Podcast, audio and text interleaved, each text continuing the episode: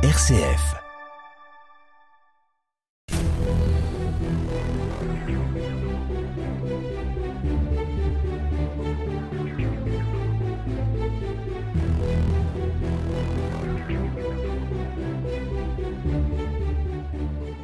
Bonjour, pour la chronique d'aujourd'hui, je vous propose une petite escapade en Ardèche, sur un site qui parle toutefois bien aux Valentinois.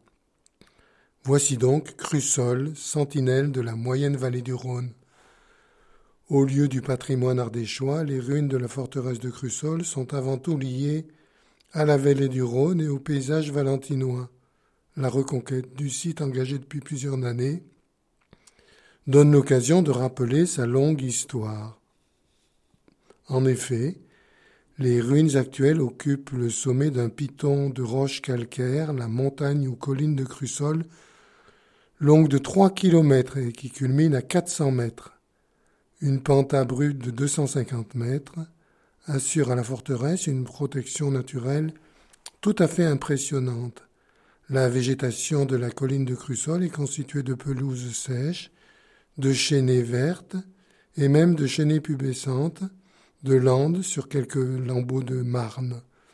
Mais ce qui marque, ce sont les falaises abruptes, et les éboulis sur calcaire, c'est-à-dire un paysage très minéral. Quelle est donc l'histoire géologique de ce site?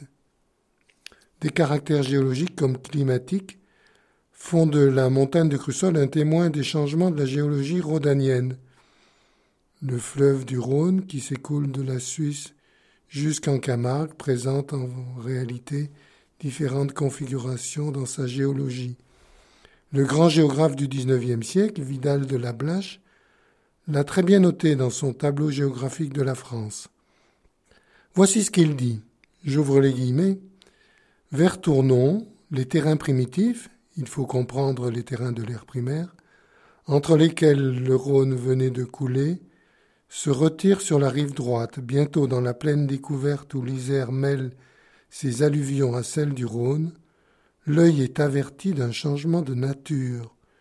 Tous ceux qui ont descendu la vallée du Rhône ont remarqué aux approches de Valence une montagne de forme conique, de couleur grise et rousse, qui tranche sur l'uniformité des croupes gneissiques.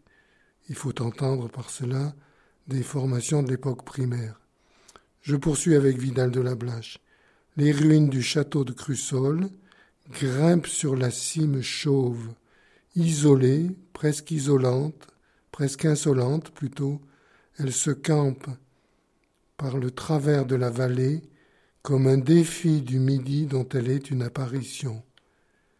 Ainsi, pour Vidal de la Blache et les géographes qui l'ont suivi, c'est une transition importante avec un pays nouveau où les mers de l'ère secondaire ont laissé de profondes traces comme en Provence avec ses calcaires il faut d'ailleurs rappeler qu'à l'époque secondaire, un ancien cours du Rhône passait derrière le massif de Crussol, côté ouest.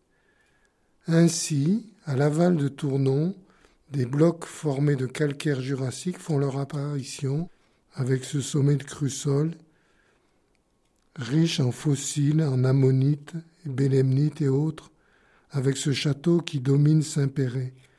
Le calcaire donc l'emporte ensuite à partir de Soyon et de la Voulte dans la géomorphologie du Rhône pour former au Pouzin le vaste plateau des Gras qui s'étend jusqu'aux gares.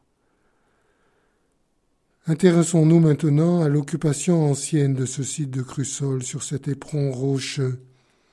La colline est occupée depuis l'époque romaine au moins, avec un temple dédié à Mars et des carrières de pierre exploitées par les Romains.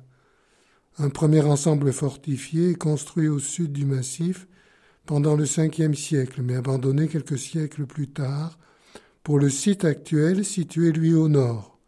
Le nom de Crussol, Cruciolo en latin, est mentionné dès 936 dans un cartulaire, celui de l'abbaye de Saint-Chaffre. Le premier château fort est probablement construit en bois et en pierre. D'ailleurs, après avoir brûlé, il est rebâti au XIIIe siècle par un seigneur, Gérald Basté, la montagne fournissant des blocs de calcaire et la chaux en suffisance pour construire. Gérald Basté, c'est un ancien vassal et un lointain vassal du comte de Toulouse qui contrôle ainsi la voie de communication le long du Rhône. Maintenant, rentrons dans cette impressionnante construction du XIIe siècle. Nos mémoires sur RCF, Philippe Bouchardot. La forteresse, visible aujourd'hui, s'étend sur une superficie de plus de 3 hectares, protégée par une enceinte de 800 mètres, constituée d'un rempart crénelé d'une hauteur moyenne de 8 mètres. Un châtelet, c'est-à-dire une tour de défense, protège l'entrée. Il est précédé de ce qu'on appelle une barbacane, un mur interdisant l'usage d'un bélier pour renforcer la porte, sans possibilité de recul pour reprendre de l'élan avec ce bélier. La Villette, c'est une petite agglomération d'une centaine de maisons, composées en général d'un sous-sol et d'un étage, est adossée au rempart. Elle est alors peuplée d'artisans et de valets au XIIe siècle, tout ce petit monde étant nécessaire à l'entretien du château et de ses seigneurs, ainsi que de sa garnison. Le logis seigneurial se, situe tout en haut avec ses dépendances, protégé par une double enceinte renforcée de tours percées d'archères. Comment expliquer une débauche d'énergie pour construire un tel ensemble et pour occuper cet éperon rocheux et et y construire un si vaste édifice? Eh bien, c'est d'abord, il est évident, un site hautement stratégique. Le château occupe un site particulièrement adapté. Les anciennes s'y sont pas trempées, trompées plutôt. Crussol domine la vallée du Rhône, et aujourd'hui encore, il est facile d'imaginer quel rôle stratégique il pouvait jouer culminant à 700 mètres avec une montée abrupte de 250 mètres. Le château a longtemps exercé une surveillance de la vallée du Rhône. Au Moyen Âge, le Rhône d'ailleurs matérialisait la limite entre le royaume de France et l'Empire romain germanique, jusqu'à ce que la partie du Dauphiné soit rattachée à la France au milieu du XIVe siècle. Crusoe a donc un rôle de bastion défensif. Mais c'est plus que cela, on l'a déjà en partie vu, avec un véritable petit village. Comment vivaient les habitants de ce château? Toute une vie s'organisait sur le site. L'axe de communication du Rhône, très fréquenté pour le commerce depuis l'Antiquité, a toujours constitué un trait d'union entre la Méditerranée et l'Europe du Nord. C'est sur cet axe que transitent des marchandises par la voie fluviale, voire par la voie terrestre, qui n'est pas toujours parfaitement entretenue. Le site contrôle ainsi des points de passage où l'on perçoit des recettes. Cela explique que ce territoire soit prisé et regroupe une activité commerçante et artisanale importante. Positionné à la jonction de l'Isère et de la route du Puy-en-Velay, c'est aussi un point de passage de chemin de Compostelle. Tout cela explique que l'activité y a prospéré sur ce château de Crussol. À son apogée, entre le XIIe et le XIVe siècle, le château peut compter jusqu'à 600 habitants. Et si on rajoute ceux qui sont aux alentours, on arrive à 900 habitants. On y a découvert des forges, des citernes, des greniers, tout cela servant à l'alimentation des habitants. Tout cela a été rendu plus visible à partir des années 1960 lorsque le syndicat intercommunal puis la communauté de communes de Rhône-Crussol ont permis de rendre visible la manière dont le château était occupé et organisé, notamment par corporation. Alors que s'est-il passé ensuite? Comment a évolué l'occupation du site? Comment est-on passé d'un village prospère à un territoire abandonné? À la fin du XVe siècle, un mariage a uni les familles de Crussol à la famille d'Uzès, conduisant à l'abandon du site par la, cette famille pour le château d'Uzès considéré comme plus confortable. L'absence d'eau y est aussi pour beaucoup. En effet, il n'y a pas de source ni de puits, mais seulement des citernes taillées dans le rocher pour stocker l'eau de pluie recueillie par les toitures. Il faut ajouter l'inconfort lié à l'exposition des vents violents du nord en particulier. La bise et le mistral rendaient ainsi la vie difficile et le froid était prégnant l'hiver.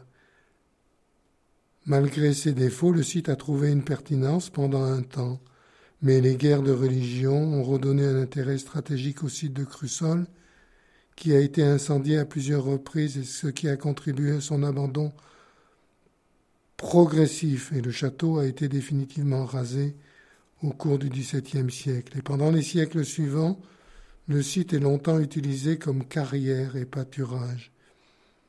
Le 3 septembre 1855, un tir de mine dans la carrière, située sous le château, provoque la destruction d'une partie de l'édifice. Et il faut attendre les années 1920 pour que le site de Crussol présente un nouvel intérêt patrimonial, cette fois aux inspecteurs des monuments historiques.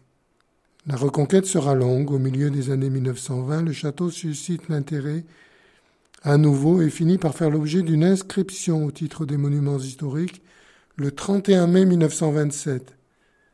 Mais le site ne fait pas pour autant l'objet de travaux. En 1952, la foudre détruit même une partie du donjon. Là encore, le site reste ignoré et toujours abandonné. Il faut attendre 1984 pour, pour que la communauté de Guy-Rengrange achète les ruines, même si le château est situé sur la commune de Saint-Péret. C'est une bizarrerie. L'action d'association patrimoniale contribue ensuite à faire reconnaître les particularités de ce vestige de l'époque féodale qui a été si important en son temps, mais aussi on vise à faire reconnaître son potentiel d'animation. Un bâtiment d'accueil a vu le jour en 2001. Il a précédé l'implantation d'un théâtre de verdure, dont l'arrière-scène est constituée du magnifique panorama sur la plaine de Valence et sur le massif du Vercors. Le site est ainsi progressivement amélioré, notamment avec des sentiers pour le parcourir. Voilà une idée de balade pour votre prochain week-end. À bientôt. Cette chronique a été réalisée à partir de travaux scientifiques originaux et du site internet de la communauté de communes.